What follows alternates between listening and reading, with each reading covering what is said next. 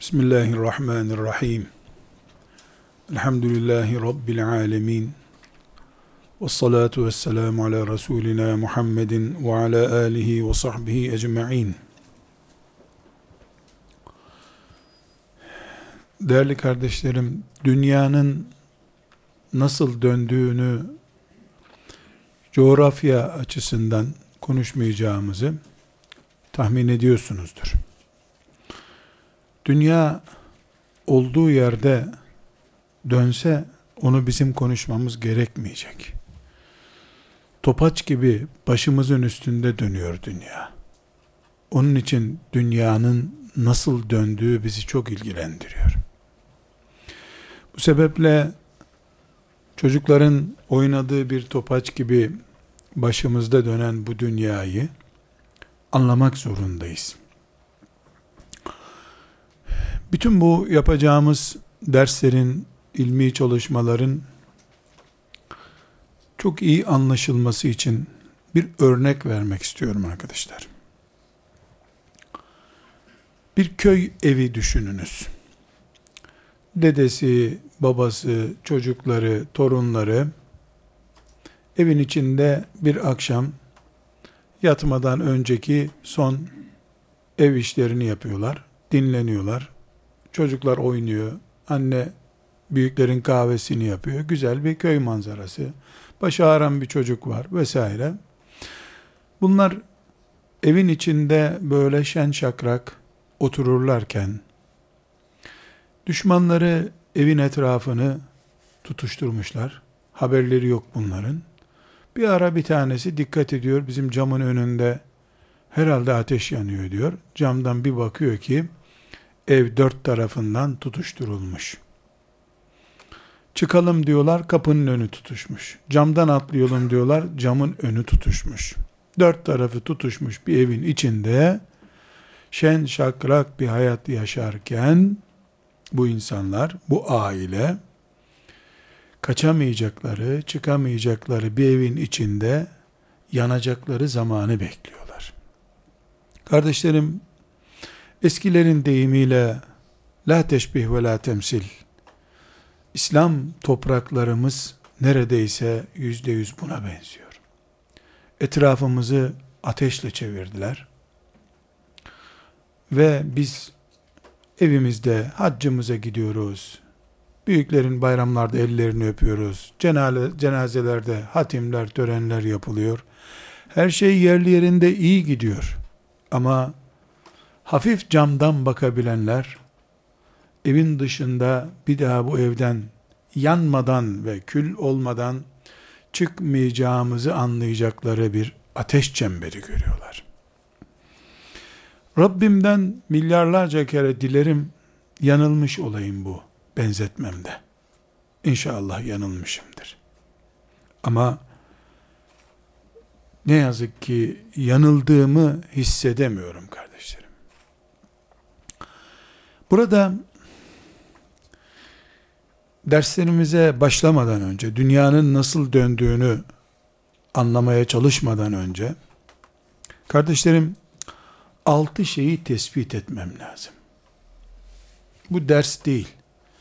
Beni dünya nasıl dönüyor diye uzun matrajlı bir ders yapmaya zorlayan, bunu Allahu Teala'nın bana emri olarak hissetmeye mecbur eden beş nokta ve o beşin değerlendirilmesi olan altı noktayı tespit etmek istiyorum kardeşim. Birincisi, bugün ne kadar Müslüman var dünya üzerinde? Net bir rakam bilemiyoruz. Bir milyardan bir buçuk milyara kadar tahminler var. Bunların ne kadarı Müslümandır, ne kadarı da kağıt üzerinde böyle kayıtlıdır, bunu da bilemiyoruz. İslam adına, din adına Allah'ın rızasını kazanmak için gayret etmiş, kurulmuş ne kadar kurum vardır, örgüt vardır, çalışan, gayret eden, birlikte olmuş insanlar vardır. Bu konuda da net bir bilgi bilemiyoruz. Ama çevremiz camilerle, derneklerle, bu amaçlı kuruluşlarla doludur. Fakat kardeşlerim fertler olarak veya kurumlar olarak, cemaatler olarak bu cemaatlerin adı vakıf olur, dernek olur, tarikat olur, her neyse. Adeta herkesin bir kutusu var. O kutusuna sığdırabildiği kadar İslam alıyor. Bir metre küplük bir kutusu olanlar o kadarlık İslam istiyorlar. 10 metre küplük kutusu olanlar herkes kutusu kadar anlıyor. Kimi cami, iş, ev diye bir üçgen çizmiş. Bunu aşamıyor. Kimisi cami, iş, ev, vakıf diye bir dördüncü madde ilave etmiş. Onu aşamıyor. Alemler için gelmiş. Cinlerin bile içinde bulunduğu büyük bir kainatın dininin bir köydeki cami ile caminin 100 metre ötesindeki tarla ve onun da 50 metre ötesindeki bir evle daraltılmış Müslümanlık fotokopisi bile olamaz İslam'ın. Bugün İslam'ın kainat dini yarın Merih'te hayat olursa Merih'e de taşınmak için gönderilmiş dinini ev, iş ve camiden başka bir yere taşıyamayan nesil ve dünya çaplı kafa taşımak zorunda olduğuna inananların da bunlarla beraber yaşamak zorunda olduğu bir ortam. Birinci noktamız bu. Delirmemek için ve vurdum duymaz daha verip ne olursa olsun deyip bir kenara çekilmemek için Allah'a sığınmaktan başka çaremizin olmadığı bir ortamdan söz ediyoruz. İki, kardeşlerim, insan unutkandır. Hatta insan kelimesi nisyandan yani unutmaktan gelir denir. Ama bazı şeylerin unutulmuyor olması lazım. Bugün namazlı, niyazlı Anadolu deyimiyle hani iyi insanı anlatmak için namazlı, abdestli filan denir. Namazlı, niyazlı insanların bile çocuklarının şöyle üç ay hiç olmasın İngiltere'de bir kalması için can hıraş gayret ettikleri bir dünyada ümmeti Muhammed'in bugünkü perişan halinin Çanakkale, Basra, Musul, Mekke, Medine, hilafetin ilgası, ümmeti Muhammed'in bin parçaya bölünmesi, Kudüs'ün İsrail'e depo olarak emanet edilmesi gibi, bugün ümmeti Muhammed'i yok duruma getiren, yok denecek duruma getiren, bu büyük afetlerin planlama ve uygulamayıcısı olan İngiltere'nin, sanki böyle bir geçmişi yokmuş gibi ortağımız, eğitim merkezimiz, stratejik işbirlikçimiz olarak kabullenilmesini kabullenemiyorum. Çanakkale'yi nasıl unutur insanlar bunu anlayamıyorum. İngiltere'den alınacak ilmin onca hıyanetine ve insanlık için asırlardır kin kusan, kendisinden başka herkesi sömürgesi olarak gören, bunda da bir sakınca görmeyen, Hindistan'daki valisi 10 santim yukarı çıkması için yani basamak olarak eğil diye bir insanın sırtına basacak kadar insanlığı hizmetçisi gören bir İngiltere'nin insanlığın düşmanı değil ümmeti Muhammed'in insanlığın düşmanı olduğunun unutulmasına anlam veremiyorum.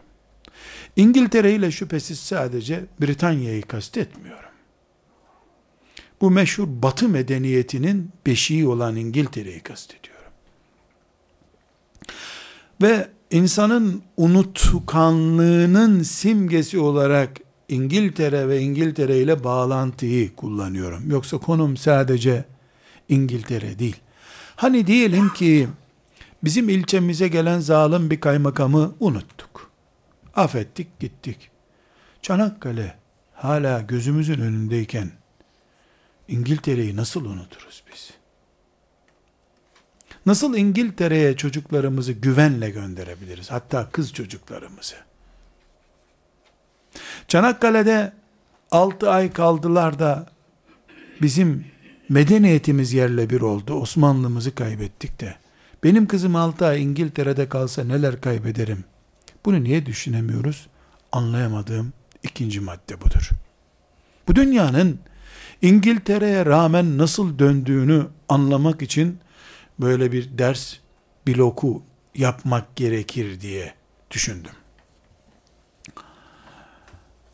Kardeşlerim, üçüncü olarak hissiyatımı perişan eden ve böyle bir ders yoğunluğuna girmeme neden olan üçüncü şey, hangi cüretle ve hangi hakka, hangi saygıya sığınarak insanlar bir köşesinden tutulmuş İslam'ı İslam kabul ediyorlar.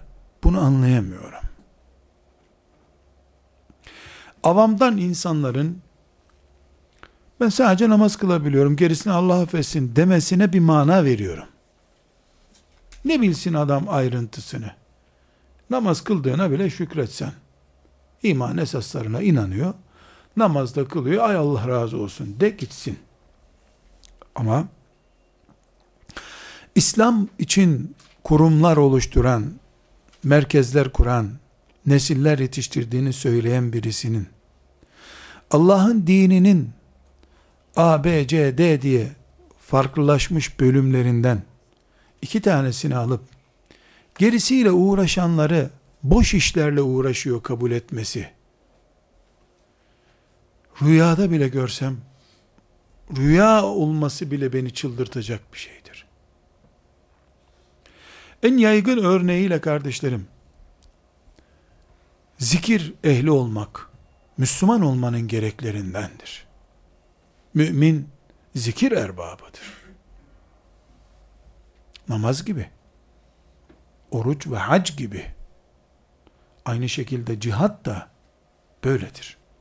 Hatta ve hatta Medine'de Resulullah sallallahu aleyhi ve sellemin yaşadığı ve yaşanmasını emrettiği Müslümanlığa baktığımızda, hurma bahçelerinde çalışmak da zikir gibi bir iştir. Çünkü İslam hayatın dinidir. Hayatın bir parçasını İslam'dan koparmak şirktir. Allah'a ortak koşmaktır. Bunu hiçbir Müslüman yapamayacağına göre bütün Müslümanların bütün İslam'a sahip olması gerekmektedir. İslam'ın bütününe sahip olmak yaşayabildiğin kadar yaşayabildiğini ama iddia olarak ve beklenti olarak İslam'ın bütününe sahip olmak gerekmektedir. Filancalar tarikat erbabı oldukları için bizim makul gördüğümüzü makul görmedikleri için batıl. Onların penceresinden bakıldığında bu taraf batıl ve yüz oluşumun yüzünün birbirine batıl dediği batılcılardan oluşmuş bir Müslümanlık olur mu acaba? Ashab-ı kiram tamamını tutup Allah'ın rızasını kazandılar. Biz İslam'ın bir beş üç ömrünü, emelini veya amelini tutup budur İslam. Adeta da bundan fazlası gereksizdir demeye gelecek refleksler içinde nasıl olabiliriz? Böyle dönen dünya içindekileri sallayarak dönen dünyadır. O zaman bu dünyanın bu şekilde yani İslam'ı bir köşesinden tutuyor gibi yapıp e, yaşamamızı kabul etmediğimizi ilan etmemiz lazım. Biz İslam'ı Resulullah sallallahu aleyhi ve selleme indiği günkü gibi istiyoruz diye ilan edelim. Melekler bizi böyle tescil etsinler. Kıyamet günü eksik Müslüman olarak diriltilsek bile maazallah hayallerimiz, beklentilerimiz, çırpınışlarımız, gece uykularımızı kaçıran arzularımız eksik Müslümanlığa değil, veda hutbesiyle tamamlanmış İslam'ın hasretiyle dolu bir İslam'dı diye Rabbimizi bize şahit tutalım. Meleklerini üzerimizde şahit tutalım. Bu derslerin yapılma ihtiyacının üçüncü nedeni. Dördüncü neden kardeşlerim. En kötü durumdaki bir Müslüman, erkek veya kadın, öldüğünde, şu ana kadar ben, olan bu mende buradan, cennete mennete gireceği yok. Bari cennetin kenarında bir yerde bir, işte kimseye uygun görünmeyen bir yere koysalar bunu dendiğini duymadım. Ölmeye görsün herkes Müslüman ve cennetlik hemen. Hele bir ölse, ölmediği için cennete girmiyor. Hem de Firdevs-i Ala'dan adın cennetlerine kadar. Cennet herkesin mübarek. E, cennet sebebimiz İslam'dır ama. İslam'a hizmete gelince hocalara. Cennete girmeye gelince hocalardan önce herkese. Bu makul mü? Bunu Müslüman olarak eh olabilir böyle bir şey der mi bir Müslüman? Niye cennet herkesin oluyor da cennetin sebebi olan İslam'a hizmet etmek sadece hocaların, vakıf görevlilerinin ve kendini bu işe feda etmiş bir yığın insanın niye oluyor? Niye hepimiz becerebildiğimiz kadar dinimize hizmet etme açısından onu sahiplenme ihtiyacı hissetmiyoruz? Elbette madem dinime hizmet edeceğim, ben de ezan okuyayım deyip bir mahallede 300 Müslüman varsa 300 ezan okunmayacak bir akşam vaktinde. Elbette ezanı bir kişi okuyacak. Elbette namazımızı bir kişi kıldıracak. Elbette üç kişi bize Kur'an öğretecek. Ama hepimiz her işin neresinden desteklemeye Allah bana bir kabiliyet verdiyse oradan onu desteklemek için mücadele ediyor olmam lazım. En azından o heyecanla olmamı istiyor Allah ve peygamberi. Burada bir hadisi şerifi bu mantıkla iyi tefekkür etmek için hatırlamak istiyorum. Ne buyuruyor Efendimiz sallallahu aleyhi ve sellem? Cihad etmeden veya cihadı tefekkür etmeden yani bir cihat beklentisi ve bir cihat özentisi içerisinde olmadan ölmeyi mümine yakıştıramıyor. Nifak türü bir ölüm gibi ölüm görüyor onu. Böyle bir insan öldüğü zaman. Öbür taraftan da bakıyoruz ki samimi bir şekilde cihat etme arzusu içerisinde olan mümine de şehit olurum diye bir beklentisi varsa ama Allah da nasip etmediyse yatağında öldüyse Halid bin Velid gibi ona da şehitlik bayesi nasip ediyor. Yatağında ölüyor, şehitlerle diriliyor. Demek ki Rabbimiz bizi olumsuzdan kaçarken veya olumluya, faaliyete giderken bir özenti içerisinde görmek istiyor. İslam'a hizmeti, İslam'a hizmet maksadıyla tesis edilmiş kuruluşları niye üç kişiye beş kişiye havale edip de kendimiz sadece bunun propagandası veya bunun reklamı üzerinden yaşamayı uygun buluyoruz? Bu beni ayağa kaldıran, uykularımda rahatsız eden dördüncü hissiyatım.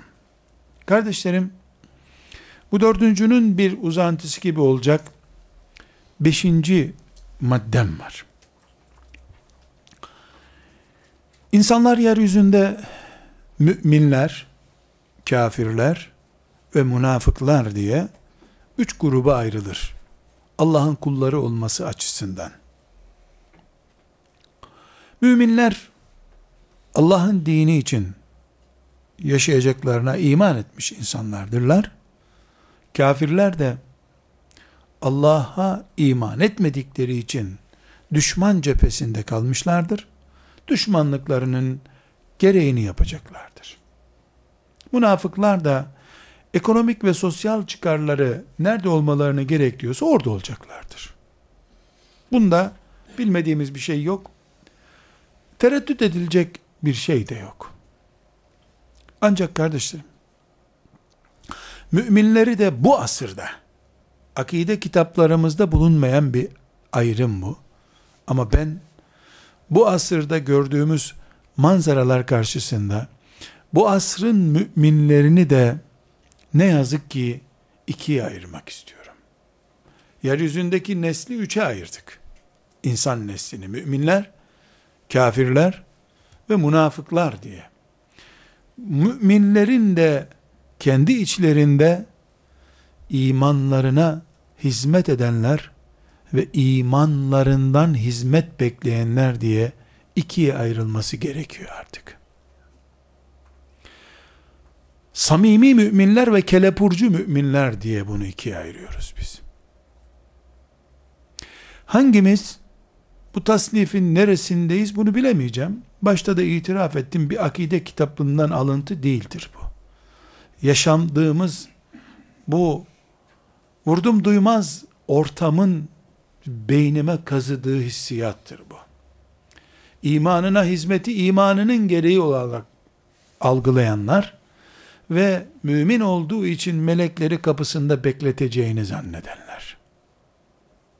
Mümin formu doldurduğu için kayıt esnasında mümin tarafındayım diye form doldurduğu için mecburen meleklerin onun cenneti sokacağını ama ölmesini dört gözle beklediklerini vehmedenler. İnsanların bu iki grupa yani mümin insanların bu iki gruptan birine ayrılması gerekiyor zannediyorum. Ben Rabbimin melekleri beni imanına hizmet etmek değil, imanından kendisine hizmet bekleyen kelepurcu bir mümin olarak görmemelerini istiyorum. Bunun için kendi nefsime, mümin kardeşlerime, sözümün dinleneceği her yere bir ses göndereyim. Bu ses insanlar arasında bir dönüşüm nedeni olsun. Artık topluca hepimiz imanımıza hizmet edelim. İmanımızdan nasıl hizmet bekleriz biz? Faturasını ödemediğimiz, uğruna canlar vermediğimiz, uğruna mallar feda edemediğimiz, vaktimizden, zevkimizden, evlatlarımızdan, eşlerimizden ferahat etmeye razı olmadığımız, imanımızın sadece form doldurduğumuz için müminlerden olmayı lütfedip kabul ediyorum der gibi bir form doldurduğumuzu zannederek o formun sonucu Havz-ı Kevser'de peygamberle buluşmayı nasıl hayal ederiz? Bu hayalimizle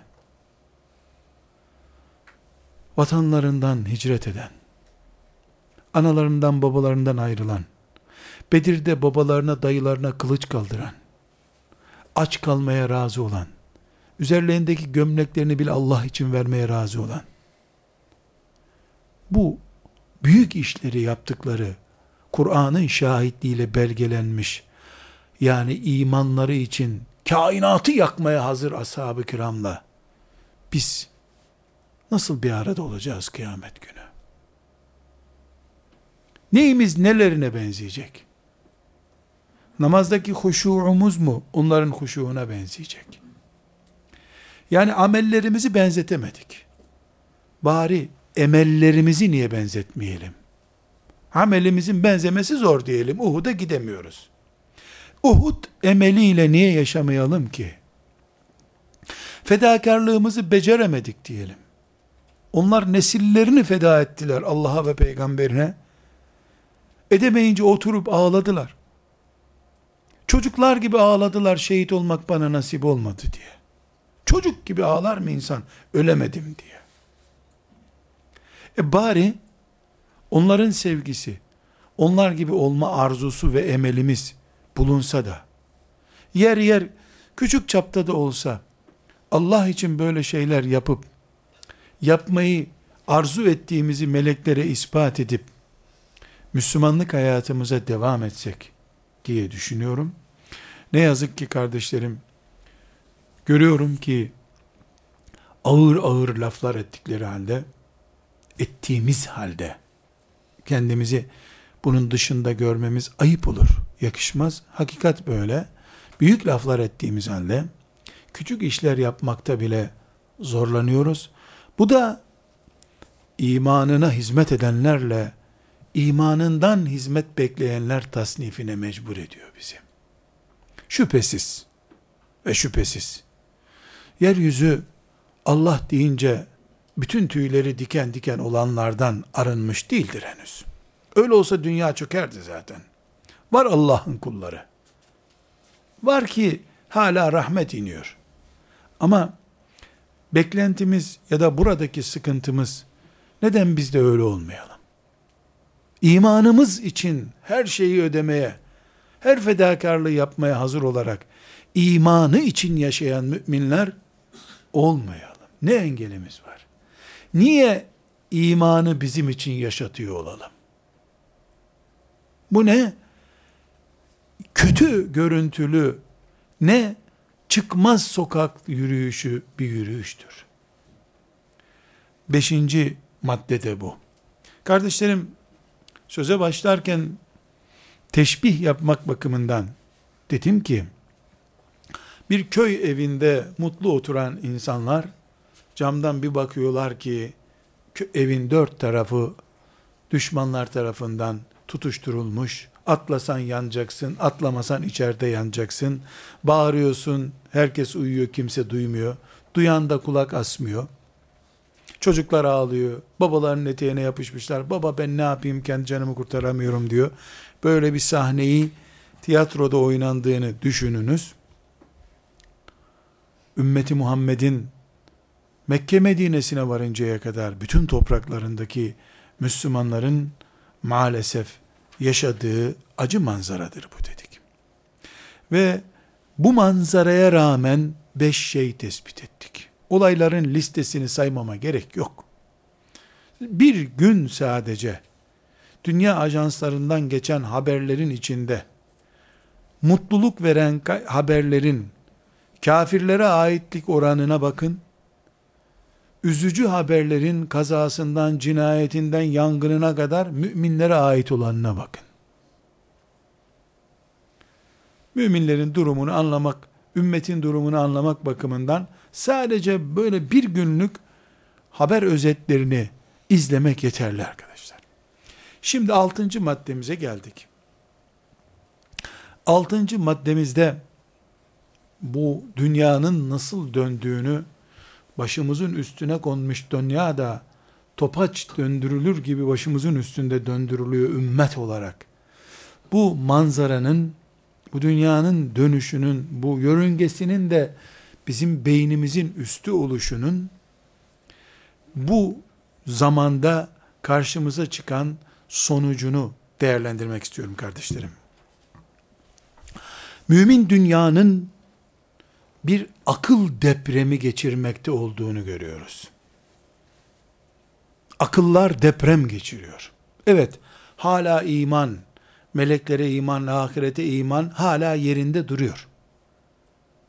Ama bir deprem geçiriliyor. Nasıl depremde insanlar elindeki çantayı atıyorlar, e, demire tutunuyor, suya atlıyor, üçüncü kattan atlıyor. Akıllar deprem geçiriyor. Bu geçirilen depremde kardeşlerim iki büyük sonuç ortaya çıktı. Birincisi Allah'a itimadımız sarsıldı. Hiç lamıcımı yok bu işin. Bir milyon kere bile kelime-i tevhid getirmiş adam, günde üç bin defa şu kadar kelime-i tevhid getirmiş adam bile imanı ile ilgili endişe taşımaktadır. Mevcut kaos ortamını oluşturan şeytan güçleri de zaten Aradıkları şey buydu. Derdine katlanılmaz bir İslam dedirtmek istediler. Belki namazı kılınır ama çilesi çekilmez bu İslam'ın. Sonunda bunu dedirtmek istiyorlar.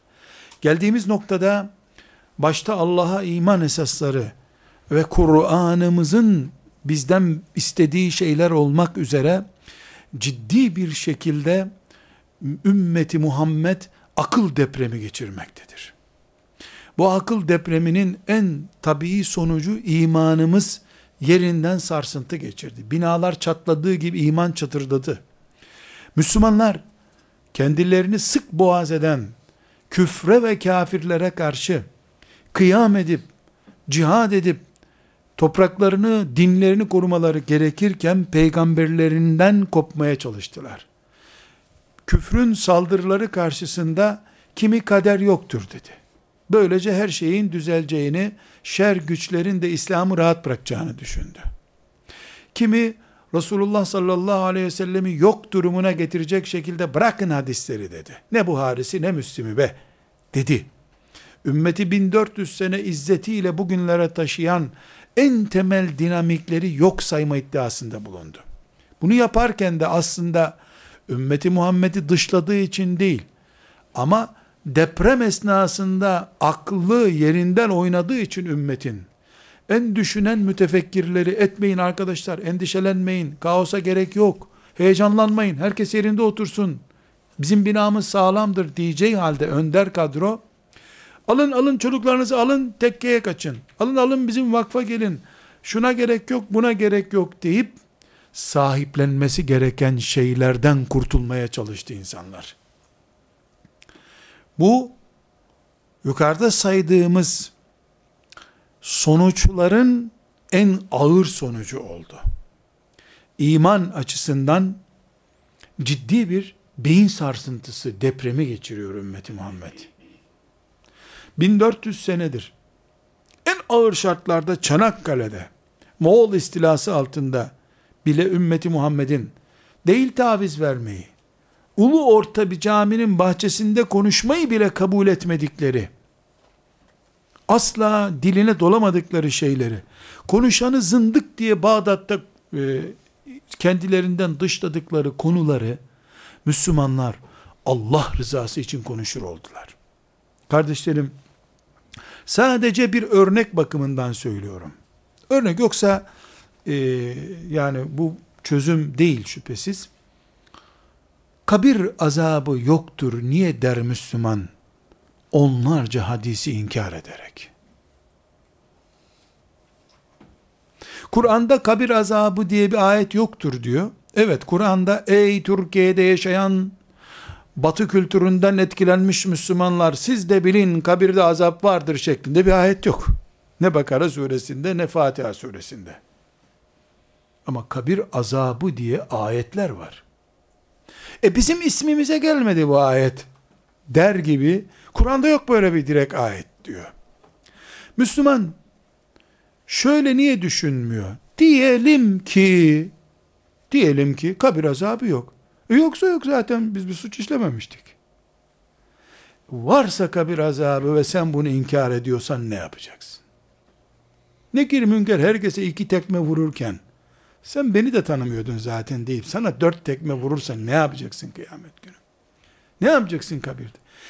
ümmeti Muhammed kabir azabını inkar etse ne geçer eline? Bütün ümmet, milyarlık ümmet oy birliğiyle, icma ile karar ettik, kabir azabı yok. Kabul ettik. Kaldırdık oy birliğiyle. Yarın topraklarımızı işgal eden şeytan güçleri çekip gidecekler mi? Alkol kalkacak mı? Yoksa daha fazla mı yayılacak? Mezarın ürkütmediği müminleri daha ciddi namaz kılarken mi göreceğiz?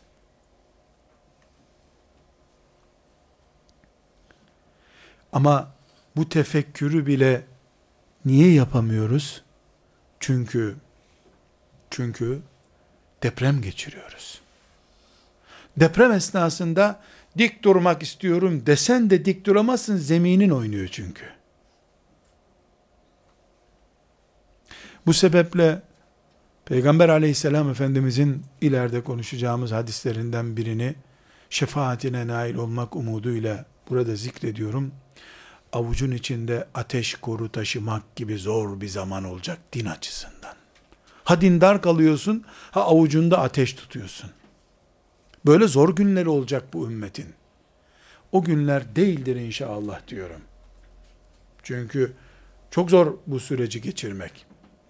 Ümmeti Muhammed'in bu ağır depreminde, akıl depreminde başımıza gelen felaketler arkadaşlar. Depremin nedeni olan düşmanlarla uğraşmak yerine bize ev bırakan babamız anamızla uğraşıyor gibiyiz. İşte kabir azabının inkar edilmesi. Ümmeti Muhammed'in hiçbir fırkası, hiçbir fırkası, La ilahe illallah Muhammedur Resulullah diyen hiç kimse, Müslim yalan söyledi, Buhari yalan söyledi demedi bugüne kadar. Ama şimdi, ümmet adına ortaya çıktığını, ümmeti Muhammed'i kurtaracak büyük şahsiyet olduğunu zanneden, bu rüya ile gece yatağından kalkanlar, kafirleri ve şeytanı kahkahadan çıldırtacak kadar mutlu edecek bir şekilde Müslim Yahudinin Talmud'undan almış bunu diye biliyorlar. Ümmeti Muhammed'in en saf kaynaklarının Yahudi kültüründen alıntı olduğunu iddia ediyorlar. Ben onların şahsını konuşmuyorum. Beni bu deprem ilgilendiriyor. Ortada büyük bir deprem var. Bu deprem beyinleri sarstı. Rabbim bizi korusun diye bu dünyanın nasıl dönüp döne döne başımızı da çevirdiğini konuşma ihtiyacı hissediyorum şimdi burada. Ben öyle düşünüyorum ki bunları konuşmazsak şu bizi dinleyen gençlerden veya sesimizin daha sonra ulaştığı gençlerden birisinin de başı dönerse Allah benden sorar diye korkuyorum. Kardeşlerim bu çok ağır sonucun bir boyutu da hani ilk boyutu imanla ilgili boyutudur dedik. İmanımız deprem geçiriyor şu anda. Biz işte sağlam bir kolana tutunduk, yıkılmamaya çalışıyoruz. İnşallah Bukhari'ye, Müslim'e, şeriatımızın Kur'an'ına tutunduk elhamdülillah. Yıkılmamaya çalışıyoruz. Ama sarsılmadığımız söylenemez. Neden? Çünkü onlarca hadisi bizzat okuduğum halde ben, ya bu adam niye böyle söylüyor acaba diye merak ediyorum. Hadi oradan mendebur ne diyorsan de diyemiyorsun. Çünkü sallanırken sen de sallanıyorsun. Sadece o sallanmıyor. Geminin üzerinde olduğumuz için dalgalar gemiye vurdukça onun üstündeki her yolcu bundan etkileniyor. Güvertede olan daha çok etkileniyor. Bir koltuğunda oturan biraz daha az etkileniyor gibi oluyor. İkinci bir bölüm de arkadaşlar. Asıl bu derslerin çok önemli bir bölümü. Yaklaşık bir 20 ders inşallah düzeltmeye çalışacağımız konu ümmeti Muhammed'in İslam'ının geleceğinden itimat sorunu var. Ümmeti Muhammed yeniden bir İslam halifesi başında devleti kaim, ezanları gür, şeriatıyla hükmeden yeni bir İslam hayatı olabileceğine itimadını kaybetmek üzeredir. Bu elbette imandan kaynaklanıyor. İman deprem geçirince imanımızdan dolayı her şey Allah'ındır, mülk Allah'ındır, kafirlerin ipini uzatan Allah'tır diyen iman kaidelerimiz de sarsılınca olmaz artık. Bitti bu iş gibi ancak cahillin söyleyeceği bir kanaate ulaşılmıştır. Sadece ileride konu olarak gelecek inşallah. Ee, sadece bir benzeme ve bugünle kıyas etme bakımından söylüyorum. Bugün yaşadığımız İslam topraklarının şurası şurası şurası diye işte bir haber bültenini 10 defa dolduracak kadar vahim yaşadığımız facialar arkadaşlar bir günün öğle ile ikindisi arasına sıkışmıştı Uhud'da kainatın en değerli, en şerefli, en ulvi insanı olan Resulullah sallallahu aleyhi ve sellemin mübarek vücudunun yara aldığı, hatta bir ara öldürüldü dendiği büyük Uhud faciamız. O facia 3 saat kadar sürdü. Bütün o meşhur bildiğimiz Uhud bir 6 saatlik savaştır zaten. 3 saati müminlerin galibiyetiyle 3 saati de kafirlerin saldırısıyla geçti. İkindi vakti bitti savaş zaten. Bu 6 saatlik 3 aşağı 5 yukarı 6 saatlik zaman diliminin o son 3 saati bu yaşadığımız zamanın makro şeklidir. Böyle daraltılmış zaman ve mekan olarak daraltılmış daraltılmış bir durumdur. Çünkü kaç bin Müslüman Hamza bin Ebi Talip yapar? Hamza'yı ölç kaçımız Hamza ederiz? Kaçımız Musab ederiz? Şu dünyada hizmetimiz, sadakatimiz, Resulullah'ın üzerindeki şahitliği, minel mu'minine ricalun diyen ayete bakılarak kim musab eder? Hangi facia musabın şehadeti parça parça kollar kopmuş, ayaklar kopmuş, perişan, göğsü yarılmış Hamza öbür tarafta, öbür sahabi orada 70 Allah dostunun yere düştüğü daraltılmış sahneyi genişletin 100 Suriye eder Uhud arkadaşlar. Çünkü başında Peygamber aleyhisselamın kendisi var. Adı filan değil sadece kendisi var. O sahne bazı sahabileri şu şekilde bir kanaate düşürmüş. Yahu peygamber de öldürüldüyse bu iş bitti. Bitti bitti bu iş bitti. Yani henüz daha üçüncü senesinde İslam'ın devletinin kurulduğu, peygamber öldürüldü, bitti bu iş. İslam gitti düşündüler. Rabbimiz kitabında bu düşünceyi peygamber öldürüldü diye onlar öldürüldüğünü zannettiler. Öldürüldü diye böyle düşünür olmayı yazunnune billahi gayrel hakkı zannel cahiliyeti diye adlandırdı Kur'an-ı Kerim'de. Peygamber öldürüldü. Hamza'nın cesedi yerde. Sancaktar Musab şehit. En cengaver sahabiler meydanda şehit kanları yere düşmüş. E ne kaldı İslam'dan? Herkes Medine'ye o zaman hiç olmasın hurmalıklarımıza bakarız diye ortaya atılmış. Böyle sloganlaştırmadılar bunu. Kafalarından böyle şeytan evham geçirdi. Allah bunu yazunnune billahi gayrel hak Allah'a uygun olmayacak, yakışmayacak bir düşünceyi sahiplendiler. Zannel cahiliye. Cahiliye kafasıyla. Kardeşler dünyanın en değerli insanları o gün onlardılar. Ashab-ı kiram. 70'i şehit oldu. 630'u da yaralı bereli gaziydiler zaten. 700 kişiydiler toplam. İslam o kadardı zaten erkekleriyle. Onların peygamber öldürüldükten sonra ne kaldı geriye? Düşünmesini Allah cahiliyeye dönüş olarak kabul etti. Onun için İbn Mes'ud radıyallahu anh diyor ki, Uhud gününe kadar biz kendimizi tam Müslüman kabul ederdik. Sonra Allah Uhud günü kalplerimizi elimize koydu. Yani aynayı önümüze koydu adeta. Baktık ki biz daha yolun başındaymışız. Çünkü ayet cahiliye mantığıyla düşünenler var sizde diyor. Neden? Velev peygamber öldürülse, Hamza öldürülse bile din Allah'ın değil mi? Peygamber mi yapacaktı bu işleri? Mus'ab mı, Hamza mı kainata hidayet edecekti? Allah'ın dini, hidayet Allah'ın işi. Böyle düşünmesi gerekirken müminler, facianın ağırlığı nedeniyle şüphesiz. Facia çok ağır arkadaşlar. Dedik ya bugünkü büyük yangını makro bir şekilde Uhud diyebiliriz. Uhud'u genişletsem bugünkü dünya bile hafif geliyor Uhud'a. Peygamberin kanı düşmüş arkadaşlar. Yani kainatta var mı daha facia bir şey? Peygamberin yüzü yaralanmış. Miğferine ok isabet etmiş peygamberin. Sen ne, nereden bahsediyorsun? Orada Efendimiz sallallahu aleyhi ve sellemin kanı yere düşmesin diye Cebrail aleyhisselam yeryüzüne en hızlı indiği şekillerden biriyle indi. Çünkü peygamberin bir damlası aleyhisselam yere damlasaydı Allah'ın gözünde dünyanın hiçbir değeri yoktu artık. Böyle bir sahneden konuşuyoruz. Bu hadis sahih midir değil midir? Merak eden onu araştırsın. Bizim için sahih ama. Vaka böyle çünkü velev ki hadis olmasın. Peygamberin kanı yere düşme tehlikesi vardı.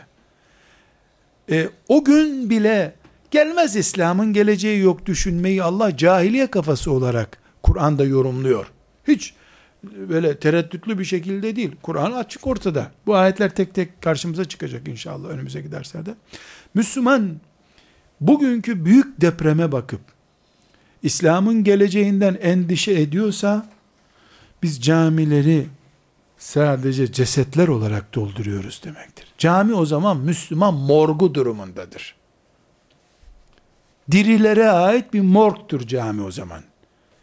Eğer ezanlar okunduğu halde Allahu Ekber diye imam mihrapta müminleri arkasında saf bağlamayı emrettiği halde camiye gitmiş insanlar Allah'ın şeriatının geleceği bakımından endişe taşıyorlarsa cami değil morgtur oralar. İnsan morgu, diri morgu. Yer yer işte buzlar çözülmesin diye günde beş defa oraya giriliyor. Buzlar tazelensin diye. Cami o zaman o fonksiyonu icra ediyor. Maazallah. Allah muhafaza buyursun. Elbette camimizi tahkir için demiyorum. Ama Allah'ın dininin geleceğini yok kabul edenler, küfrün, şerrin ve şeytanın, silahının, medyasının, şusunun busunun yaygınlığına bakıp, ümmeti Muhammed'in geleceği yok zannedenler, camileri diri morgu olarak kullanmaktan başka bir iş yapmıyorlardır. Onlar Kur'an okuttukları zaman çocuklarına geleneksel bir kitap okutuyorlardır. Allah'ın vahiy ile indirdiği Kur'an okutmuyorlardır. İşte arkadaşlarım altıncı sonucumuz bu büyük akıl depremi sonuç olarak Müslümanların Allah'a itimadını sarstı.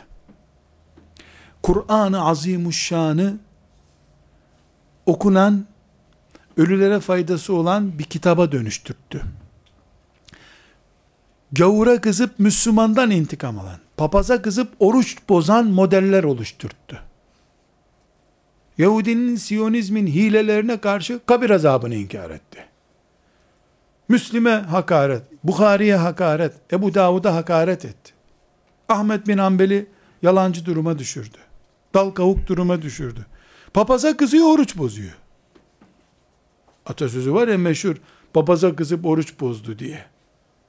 E papaza kızdıysan papaz orada.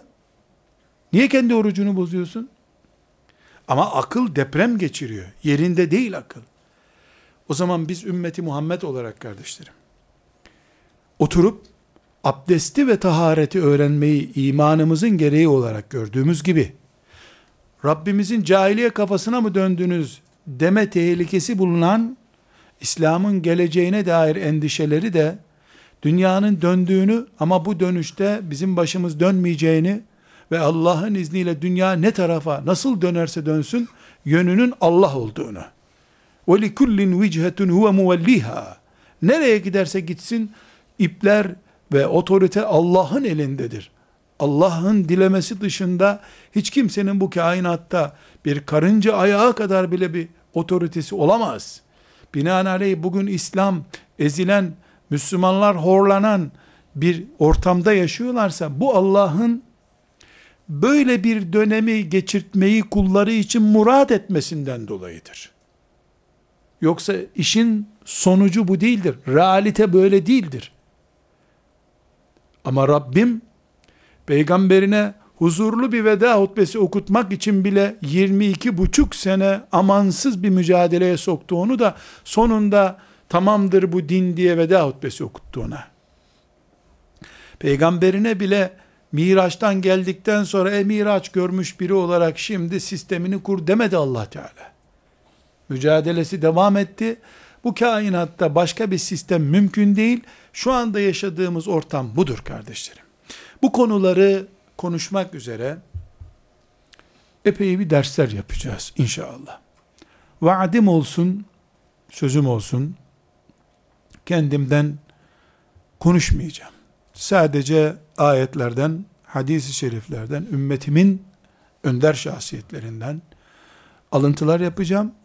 Size yapacağım şey derlemek, Arapçadan tercüme etmek, Biraz daha izahı gerekirse izah yapmaktır. İnşallah. Küçük bir ikaz, uyarı, tembih, anlatım, ön koşul, şart ne anlıyorsanız zikredeyim. Kardeşlerim bu dersler ağır derslerdir. Ancak not tutanların, not tuttuktan sonra da oturup onu özetleyenlerin bir şeyler anlayabileceği şeyler konuşacağız. Yer yer bir derste 20 ayet okuyacağız. 20 ayet hakkında 30-40 çeşit yorum okuyacağız, değerlendireceğiz. 3. 8. 16. maddesini konuşacağız bir meselenin. İkinci derse başlarken birinci dersin özetini yapacağız. 18. derse geldiğimizde 17 dersin özetini yapıp başlayacağız. 80. derse inşallah geldiğimizde 79 dersi anlamadan 80.ye başlamayacağız. Adeta büyük hacimli bir kitap yazıyoruz burada. Benim yapabileceğim şey bu kadar. Rabbimin önüne çalışmak istedi diye bir heyecanla çıkmak istiyorum. Sizin iradenize de karışamam. Allah nasip etmediyse zorladı size veremem ben. Ama ben çalışacağım, gayret edeceğim. Yüzlerce kitap okuyacağım, geleceğim, tefekkür edeceğim, ediyorum. Bir seneden fazladır planlıyorum bu dersleri. Planlı, projeli bir ders yapacağız. Uzuna hesap yatırımı yapamayan, bir ders anlayıp onunla çekip gidebilecek olan için ağırdır. Boşuna vakit zayi etmeyin. Vakit israfı haram. Bunu baştan ikaz edeyim. Müslüman ümmeti ve İslam'ı konuşacağız burada. İlk bölümde giriş yapacağız. Mukaddime diyelim. Sonra ümmetimizin geçmişini ve kıyamete kadar olan geleceğini ikinci konu olarak konuşacağız.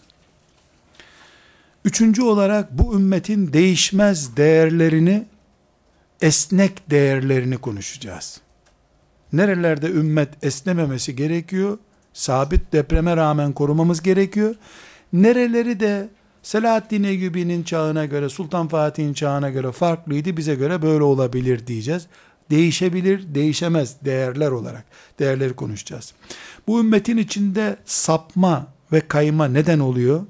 Hangi noktalarda kaymalar oluyor? Bu kaymalara karşı kendimiz için, nesiller için, ümmetin geleceği için ne tür tedbirler almamız lazım? Bir bu başlığı açacağız. Bu ümmetin ashab-ı kiramdan bugüne kadar gelen gruplaşmalarında hangi gruplar oldu? Bu gruplar neler verdi? Nelere hangi sonuçlara sebep oldular? Gruplaşmaya karşı neler yapılabilir? Bunu konuşacağız. Ve Peygamber aleyhisselam efendimizin şiddetle bizi ikaz ettiği fitnelerden söz edeceğiz. Bu saydığım başlıkların her biri için 30, 40, 50 ders olacak yeri geldiğinde. Mukaddimemiz 45 ders olacak yaklaşık olarak. Mukaddime bölümümüz. Burada arkadaşlar ümmeti Muhammed'i kendime şahit tutmak istiyorum. Dönen bu dünyayı elimle, kalemimle, dilimle durdurmaya niyetliyim. Müminlerin başının üzerinde dönmesini istemiyorum bu dünyanın.